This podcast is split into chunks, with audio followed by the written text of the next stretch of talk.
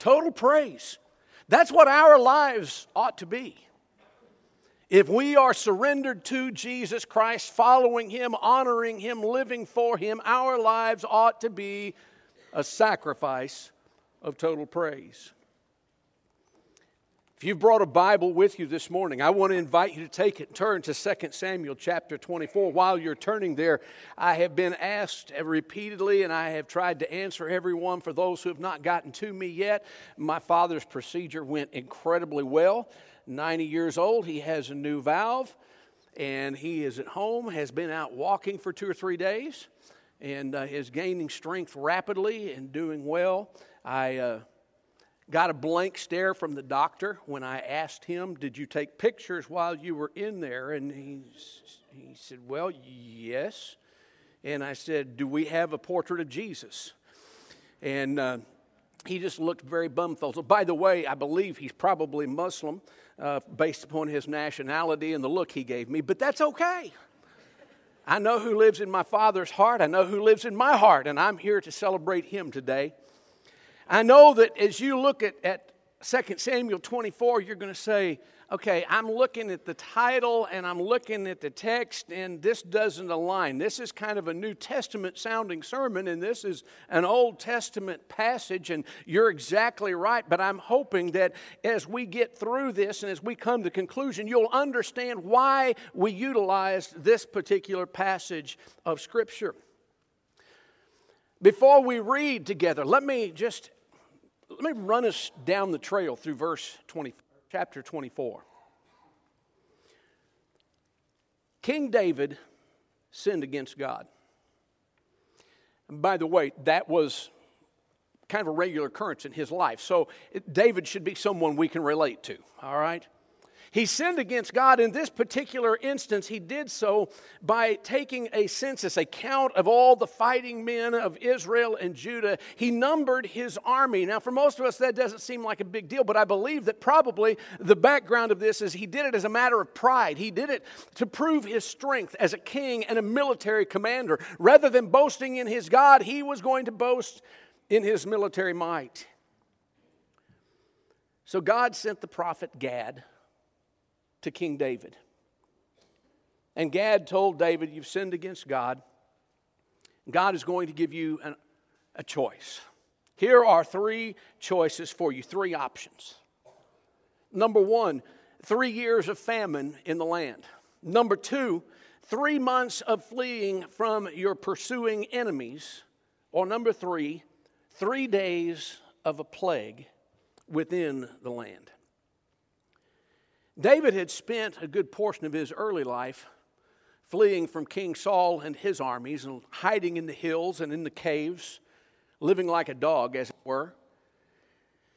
He feared falling into the hands of his enemies, and so he refused and rejected the idea of being pursued by his enemies for three months.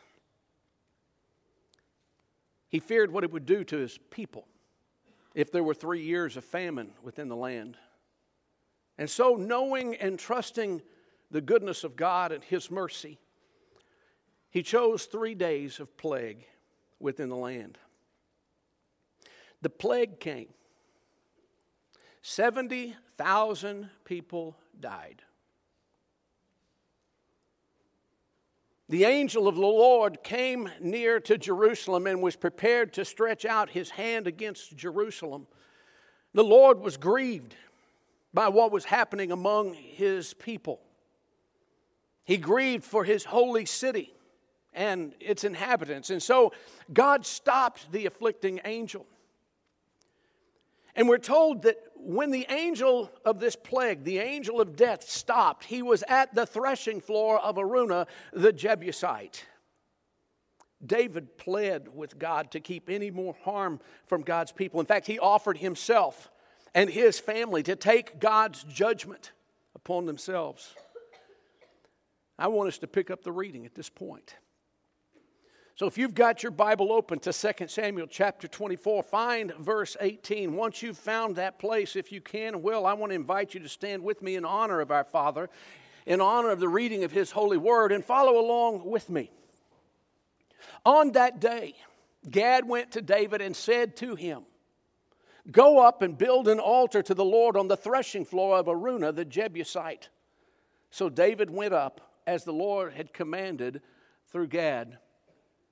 When Araunah looked and saw the king and his men coming toward him, he went out and bowed down before the king with his face to the ground. Araunah said, well, why has my lord the king come to his servant?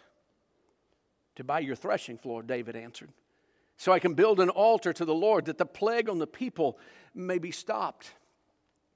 Araunah said to David, let my lord the king take whatever he pleases him and offer it up. Here are the oxen for the burnt offering. Here are threshing sledges and ox yokes for the wood. O king, Araunah gives all this to the king. Araunah also said to him, may the Lord your God accept you. But the king replied to Araunah, no. I insist on paying you for it. I will not sacrifice to the Lord my God burnt offerings that cost me nothing. So David bought the threshing floor and the oxen and paid fifty shekels of silver for them. David built an altar to the Lord there and sacrificed burnt offerings and fellowship offerings. Then the Lord answered prayer in behalf of the land, and the plague on Israel was stopped. Let me invite you, if you would, before we move from this reading, to look once more at verse twenty-four. But the king replied to Araunah, no, I insist on paying you for it. I will not sacrifice to the Lord my God burnt offerings that cost me nothing. So David bought the threshing floor and the oxen and paid fifty shekels of silver for them. May God bless the reading of His Word. Would you join me in prayer? Father, this morning, I ask you to examine our hearts. And not only to examine our hearts, but to lead us to look at ourselves honestly and openly. You've called us to follow.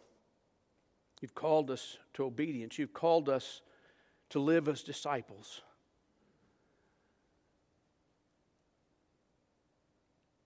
It is often costly. Father, many of us in this room have paid little. Some have paid much. The world around us looks to the church and wonders, is it real? Is it genuine? Is it authentic? Where are the Christ followers? Father, I pray that today you would give us a clear vision of what it means to follow Christ, of the investment that we are making not only in our lives and in this world, but in the kingdom of God that is here and is yet to come. Father, call our hearts to you in surrender and in obedience. Now I pray, teach us from your word what we need to know this morning. Have your way in our lives. For we pray and ask this in Jesus' name. And all God's people said, amen. Amen. You may be seated. I love this passage of Scripture. What an amazing turn of events. David going to make sacrifices to God and offering to purchase Araunah's threshing floor, only to have that humble farmer offer to him as a gift the threshing floor, the oxen, and all of the wooden accoutrements as a gift to the king. David rejected this generous offer. He insisted on paying for the necessary items. And his, his reasoning was simple. I will not offer to God a burnt sacrifice that cost me nothing. If it costs me nothing, it's not genuinely from me. If it's given to me as a gift from you, it's actually your offering, your sacrifice, not mine. As I was reading this passage, I thought to myself, man, here, here is a valuable life lesson.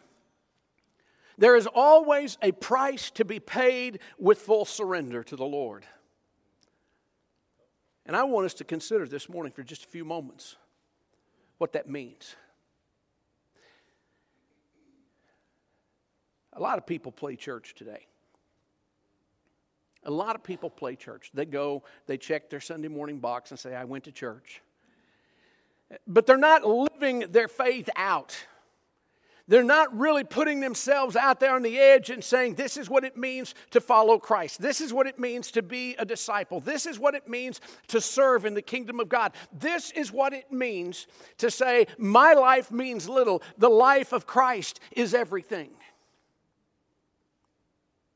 And I got to thinking about this a while back. I was reading an article, and, and the, the author was lamenting the fact that there are so many people who want the salvation that Jesus offers, but they aren't willing to pay the price of genuine discipleship. They're not willing to be different than the world and set apart and walk in a way that is otherworldly. So what does it mean? What is it going to cost us if we engage in Christ-centered living? I thought about it, and I thought about it in the context of this passage of Scripture. And so even though we're going to bounce around a little bit, this is really where we're going to stay. But let me just share with you some thoughts that I jotted down in my own Bible study time several weeks ago when I was looking at this passage of Scripture. The first thing is this, that the cost of Christ-centered living will cost you your pet sins. Now, I know when I say that, people say, what in the world is he talking about? What, what are pet sins? My pet doesn't sin. I'm not talking about the animals in your yard, folks. I'm talking about the sins in your life that you get cozy with, that you get comfortable with, that you develop a blind spot toward. None of us like to admit it, but the reality is that sin is an ever-present danger in our lives. And too often we get cozy with particular sins. The writer of the letter to the Hebrews referred to these as the sins that so easily entangle us. They're sins that we knowingly tolerate, get comfortable with, and eventually don't even pay attention to in our lives any longer. You say, well, what's that got to do with it? David struggled with these kinds of sins. David struggled with it throughout his life. And I know that sometimes we say, wait a minute. The Bible says that David was a man after God's own heart. He was. But part of the reason he was a man after God's own heart was that when he sinned and he was confronted with his sin and convicted of his sin, David responded appropriately to that confrontation and conviction. He struggled with sin. He struggled with arrogance. I don't know how you could be arrogant when you're a kid and you've killed a bear in a lion with your bare hands. I don't know how he could struggle with arrogance whenever the people sang his praises after he had slain the giant Goliath, even though Saul was the king. They were holding him in higher esteem than the king of the country. How could he be arrogant? I think it's pretty obvious, isn't it? You read his story and you see why this was a struggle for him. It was a struggle because he was constantly being exalted by the people around him for the feats that he did in the power of God that dwelt within him. It's a danger. You got to watch out for it. He was arrogant. Sometimes arrogance does other things. For example, in David's life, his arrogance led him to say, you know what, my army's so great, they can go out and do battle without me and they're still going to have success. So I'm just going to hang out here at home. His arrogance led him to be in the wrong place. You see, Scripture tells us that in the spring, when kings go out to war with their armies, David was at home on his rooftop. Say, so what? So he was working on his roof. No, no, no, no, no. He was on his rooftop. It was like your deck, but much larger. And it was from that rooftop that he looked down and saw a young woman bathing. Now, his arrogance led him to be in the wrong place. And being the king, when he saw a woman he desired, all he had to do was say, I want her. And in his arrogance, he did. His arrogance led him to be in the wrong place with the wrong person. Well, you remember he slept with Bathsheba. She conceived. And in order to try to cover up his sin of adultery, he committed murder. So you see, what I'm telling you is arrogance took him to the wrong place with the wrong person, the wrong thoughts, the wrong actions, and very disturbing results. That's why you get the old phrase that sin will always take you further than you want to go, keep you longer than you want to stay, and cost you more than you're willing to pay.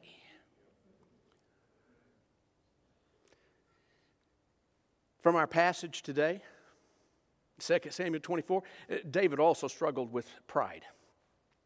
I believe it was pride that led him to number his army to bring God's judgment upon him in this passage. And, and we need sometimes to stop and back up on case. That's great. That's David's story. What about me? What about you? What are the sins that keep us in bondage? What is there in my life? What is there in your life that would grieve the Lord? E- Ephesians four thirty reminds us not to, to grieve not the Holy Spirit of God, with whom you were sealed until the day of redemption. Have you ever considered, how would you feel if Jesus came back for you today? I was visiting with one of our members a while ago. Wouldn't it be a great day for a trumpet blast? Wouldn't it be a great time to just right up through the ceiling? Man, I think it'd be awesome. I'm, I'm ready to go. I know many of you are. But how would you feel? Remember something. When He arrives, when He comes, when He takes us back with Him, everything's going to be revealed. Are there matters in your life that need to be changed? Sins that need to be confronted and dealt with? Are there matters of the mind or the heart, matters of your speech or your thoughts or your actions that would embarrass you if you were called to stand before God and it was all exposed? Those are pet sins. And living a Christ-centered life demands that we deal with our pet sins. We be willing to, to lay those things out before Him and let them go. Living a Christ-centered life will cost you your pet sins. Living a Christ-centered life will also cost you the world's acceptance. The world rejected Jesus Christ, and it will reject those who follow Him closely. Over the last several weeks, we've looked, uh, we spent a couple of weeks in John chapter three, and now we're here kind of finishing this little conceptual mini-series, if you will. But you remember in John chapter three and verse nineteen, Jesus told Nicodemus, the world loved darkness rather than light. Those words came out of the lips of the one who had told his disciples, I am the light of the world. Those words came out of the mouth of the one who had looked at those surrounding him on a hillside and said, you are the light of the world. Let your light shine before men so that they may see your good works and give glory to the Father. You see, the world loved darkness instead of light. That's the reason that, that John told his friends in, in First John chapter two, do not love the world or anything of the world. Because if anyone loves the world, the love of the Father is not in him. You see, whenever we're so caught up in this, we lose sight of that. And folks, that's not what we're supposed to be about. If we're Christ-centered, we're in the middle of this, but we're always looking to that. Following Christ closely, following Christ radically, will often lead to rejection by the world around us. And it's really a simple thing. I was taught this whenever I was a child growing up in northwest Oklahoma. Nature hates that which is different. Whenever an animal is born with a defect, it is often rejected by its parent. Whenever an animal is born and it is albino or some other anomaly, it is often rejected by the herd. I want you to understand that when you are born again into the kingdom of God, you become vastly different from the world around you, and it may lead to your rejection. The world rejected Jesus. If we're going to live Christ-centered life, if we're going to be disciples of Jesus, if we're going to be Christ followers, we need to understand something. What that means is that we are going to live our lives or attempt to live our lives like He lived His. If the world rejected him because he was different, because he was unusual, because he was out of the ordinary, and if we are living like him, walking in his ways, obeying his teachings, they're going to look at us and say, they're different, they're unusual, they're not like us. That's where rejection comes in. John fifteen, Jesus told his disciples, he said, if you belonged to the world, it would love you as its own. As it is, you do not belong to the world because I've chosen you out of the world. That's why the world hates you. That warning still extends into our time, into our culture, into our society, and into our lives. J C Ryle wrote extensively on discipleship. And he wrote about those who would choose to to live a Christ-centered life. He, he said this, he said, he must be content to be ill thought of by man if it pleases God. Basically, we're saying, you get to choose. Are you going to choose to please God or please man? That's your choice. It's that simple. Choosing to live a Christ-centered life will cost you. It will cost you. It is going to cost you your pet sins. It is going to cost you the world's acceptance. But I also want you to know that a Christ-centered life will cost you some of your resources.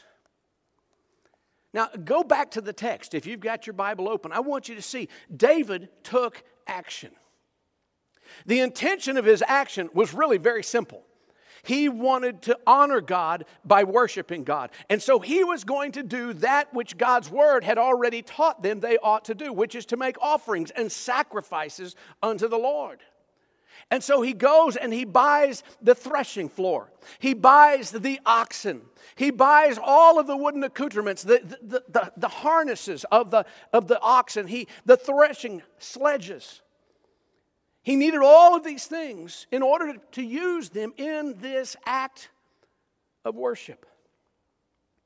He would build an altar on that floor. He would use the yoke and the sledges for his fuel. He would slaughter the oxen, and he would offer them as a burnt offering to the Lord. He could have had everything he needed for that time of worship at no cost. This farmer, Araunah, saw him coming. He owned it all. But he said, that's my king. I want to honor my king. And so he offered all of these things that he owned to David as a gift.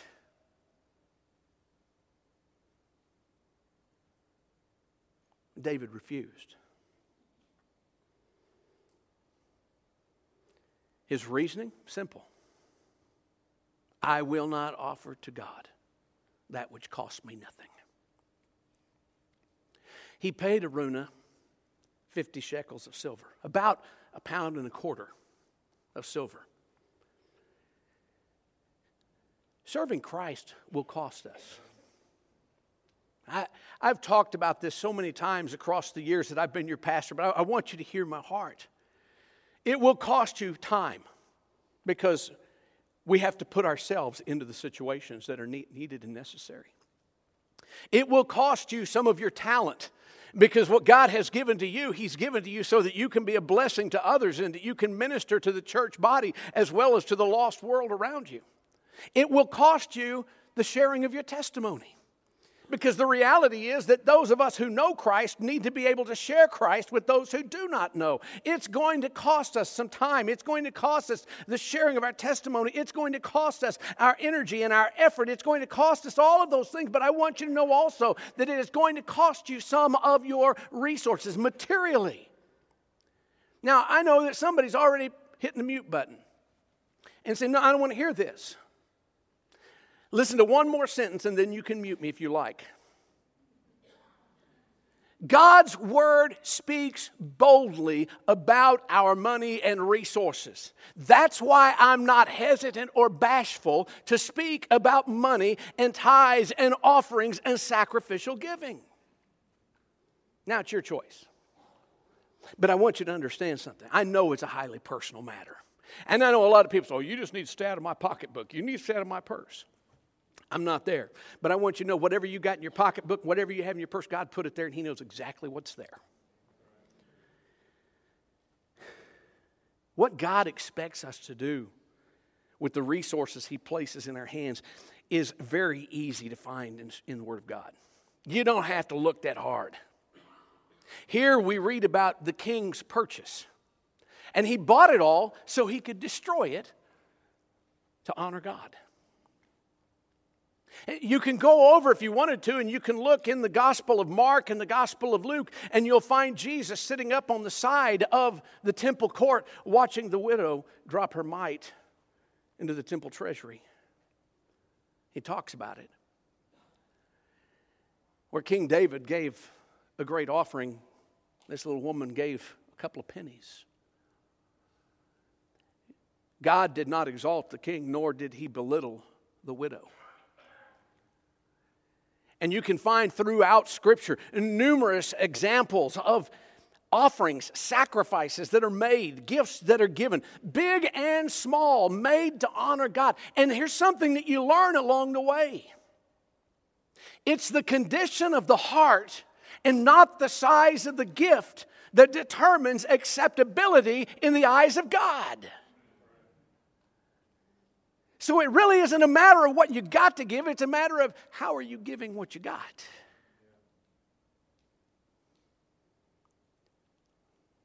I tremble to say what I'm about to say next. But we in the American church know little of real sacrifice for the cause of Christ. We have been blessed with more resources and more wealth and more abundance than any other Christian people in any generation in any land. Why? Listen, I, I spent eight years. I learned a couple of things on the executive committee of the Southern Baptist Convention. The one thing that has stuck in my head that I cannot seem to shake loose is simply this.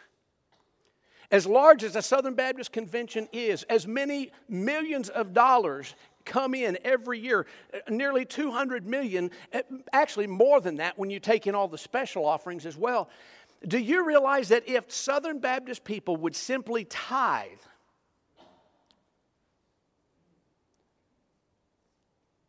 did you hear what I said? Just tithe. That the Southern Baptist Convention would probably have between ten and twelve times as many dollars to work with as it does. Do you realize if Christian people would just honor God with their tithes, that the average church would triple its budget? It's costing. Why? Because God wants our heart. And you know what? The quickest way to find out if you got somebody's heart is get a hold of their billfold.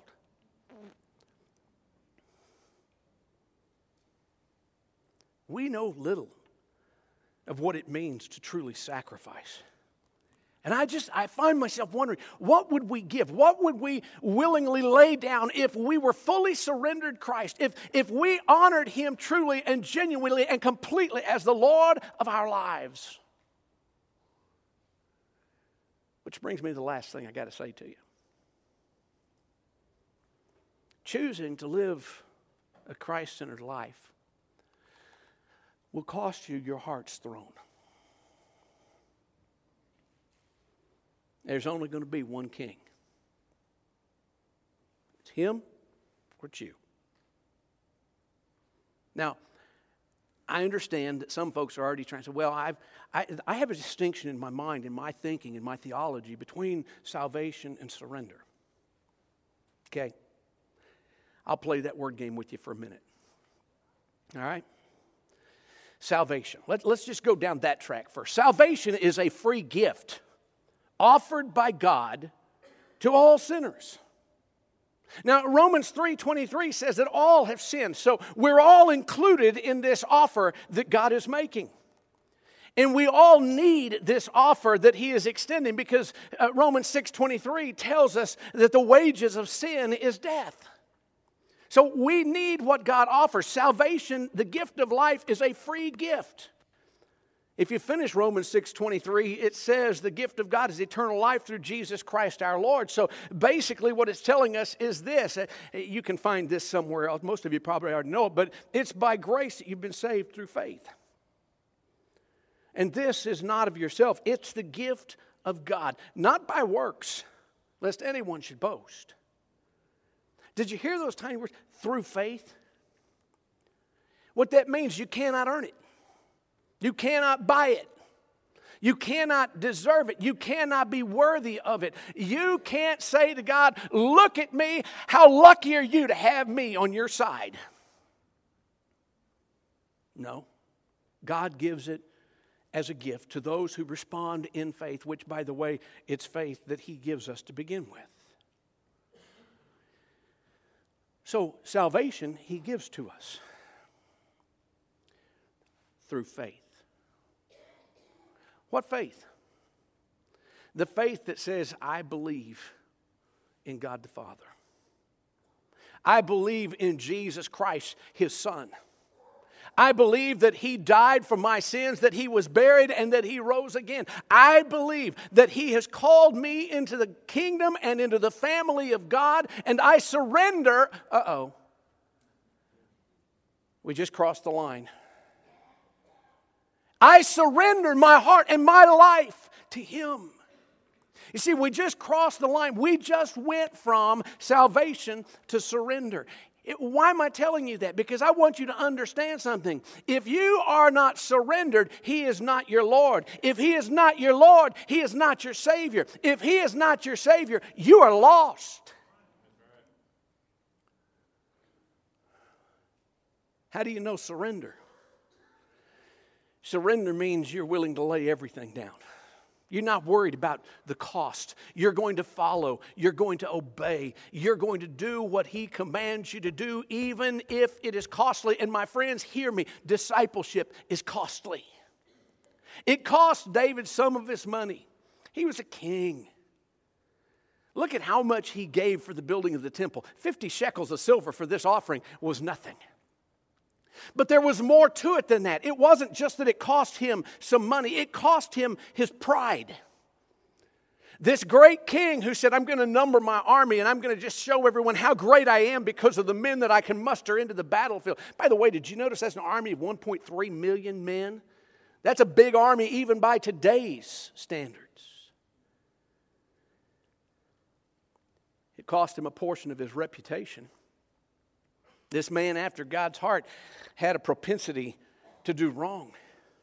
It cost him some of his family relationships. It cost him the lives of people who were loyal subjects, who, who trusted him and honored him as their king. So what's the big deal, preacher? Why would you hammer us with this this morning? It's simple. It's simple. I want to remind you that discipleship is costly. Consider what Jesus said to his friends in Luke chapter nine. If anyone would come after me, he must deny himself and take up his cross daily and follow me. For whoever wants to save his life will lose it, but whoever loses his life for me will save it. We've all heard those words. I hope. And yet it never fails. It seems like there's not often a week, sometimes a month, as much as a month, but usually every week I run into somebody who looks at me and says, well, you know, preacher, I understand that, and, and, and there's going to come a day in my life when, when I, I, I'm going to make that decision. I'm going to surrender. I, I, I'm going to, I'm going to choose to follow Christ. Now, I want to tell you two fallacies to that way of thinking. The first fallacy is this: you don't know how many days you've got left. None of us do. And I'm not trying to scare anybody. I'm just simply stating a fact. Life comes through us day by day, and yet death, when it arrives, everyone is surprised. Can I just tell you something? I will promise you, those folks in Branson that boarded that boat the other day had no idea they were getting ready to take their last ride. They were not expecting to not return off of that lake. But God knows. Don't play Russian roulette with your soul. Let me tell you a second fallacy. You're forgetting what Jesus said. If you're going to be his disciple, you can't forget what he said. But you see, he told those folks gathered around him on that hillside one day these simple words. Seek first the kingdom of God and his righteousness, and all these things will be added to you. He didn't say seek last, or seek when it's convenient, or seek when you think you've got some spare time to, to wrestle with it and think about it and, and sort it all out. No, he said seek first his kingdom and his righteousness, and all these other things will be added to you.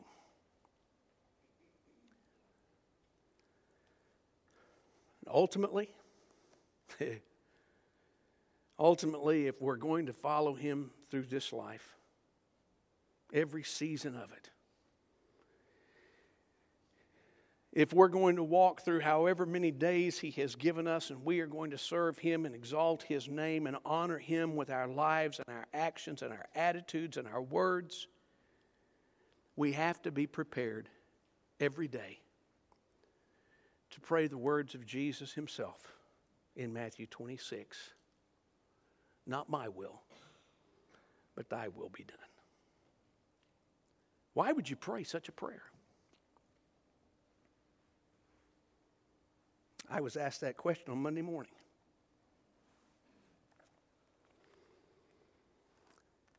I prayed with my dad, my family.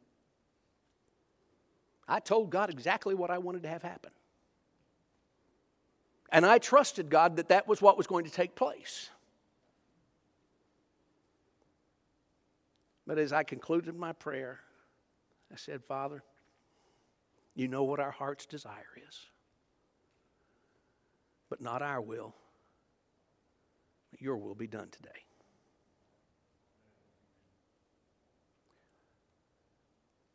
In the hallway, my sister asked me, she said, why did you say that? I said two things. I want what God wants.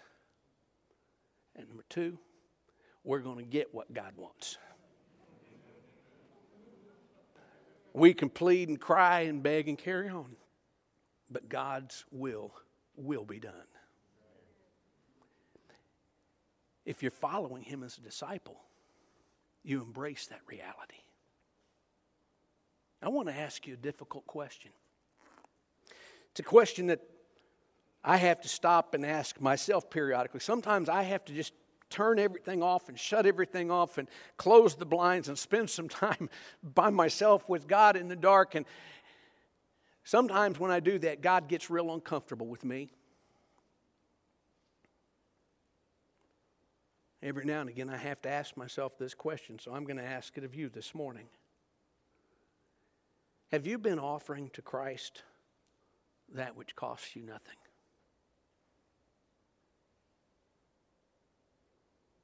Sometimes we just do what's easy, what's natural. We come, sit in our chair, check the box, did that. Drop a little something in the plate when it goes by, did that. Smiled at somebody, patted on the back, said, man, I hope you have a better day than you had past week, did that.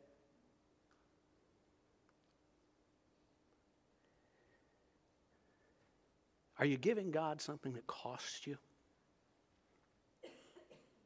If you're not sure what you want to give or how you would give or ought to give or maybe even why you would give, let me encourage you this morning, consider the cross of Jesus Christ. Consider what Jesus paid for you. Consider the price that he was willing to get. See what it cost him. And when you see that, consider how deep his love is for each one of us. And then I would challenge you, choose to engage in Christ-centered living. It's costly, but it's worth it. If you're sitting here this morning and you're saying, I want to do that, but I'm just not really sure where that all starts. I'm glad you're thinking that because I'm going to tell you where it all starts. You cannot engage in Christ-centered living until you make Christ the center of your life. In order for that to happen, you have to embrace the truth of his holy word, that you're a sinner, that the wages of sin is death, but that the gift of God is eternal life through Jesus Christ our Lord. He said, preacher, I'm not sure. You, you don't understand who I am or where I've been or the things I've been engaged in. You don't know the life I've lived. I'm not sure God will take me. Man, have I got good news for you. God so loved the world. That's all of us. Sinners and all. His word tells us that if we confess our sins, He is faithful and just to forgive us and cleanse us from all unrighteousness. He doesn't dictate which sins He will forgive or will not. He says if we confess them. And I want you to hear this. It's not His desire that any should perish, but that all should come to repentance. He will take you. He will change you. He will make you a new creation. And He will use you if you will surrender to Him. That's where it begins. And if you've never had that experience of confession and repentance and forgiveness and new birth, today He offers that to you. Call on Him. You may be sitting there thinking, I want to, but I'm not sure what to do. That's why we're going to do what we're going to do in just a moment. I'm going to pray. We're going to stand and sing a song of commitment. If you want that relationship, I want to invite you. Come down here and take me by the hand. I will not embarrass you. I will not put you on the spot. But I would love to share with you from the Word of God how you can become a child of God today and begin a new life. He offers it to you. It's a gift. You don't have to buy it. You don't have to pay for it. You don't even have to deserve it. Just receive it. Brothers and sisters in Christ, you've already received that gift. So let me just ask you a simple question and I close. Are you living a Christ-centered life? And if not, what do you need to do? Let's bow our heads together. In just a moment, we're going to stand together and sing a song of commitment. Why would you do that, preacher? I've been in some other churches. They, they're not doing that. And that's okay. They don't have to. That's their choice. I always will. You see, when the Word of God is shared and the Spirit of God moves through His Word and touches hearts, it's only right that we give people an opportunity to respond to what they've heard and what they feel and what they sense God is doing in their lives. It's not a matter of wanting to stretch things out or embarrass anybody. It's a matter of wanting to help people get a handle on life and what God is trying to do in their lives so that they can move forward and become more like Christ. That's our desire today. So I ask you to ask God. If you don't know Him, ask Him for His gift. You want help with that? Come, let us help you. Brothers and sisters, ask Him, what do I need to surrender? What do I need to lay down today to live a Christ-centered life? Father, I thank You for Your Word. I thank You for the challenges that it presents. I, I thank You for the conviction that it so often brings. I thank You for the questions that it raises in our hearts and minds that drive us into Your arms. And Father, this morning, I... I just ask You to shine the light into our hearts, into our minds, into our lives. Reveal that which needs to be changed, that which You would convict of, that which You would call us to repent of. Father, have Your way in our lives. I pray for anyone in this room who does not know You that today Your Spirit would draw them. Help them to see and embrace Your gift. Father, for my brothers and sisters, for myself, examine our hearts. Show us the truth. Convict us of our sin. Drive us to change. Not that we would be better, not that we would be perfect, but that You might be glorified through our lives. Father, I just ask You, take these moments.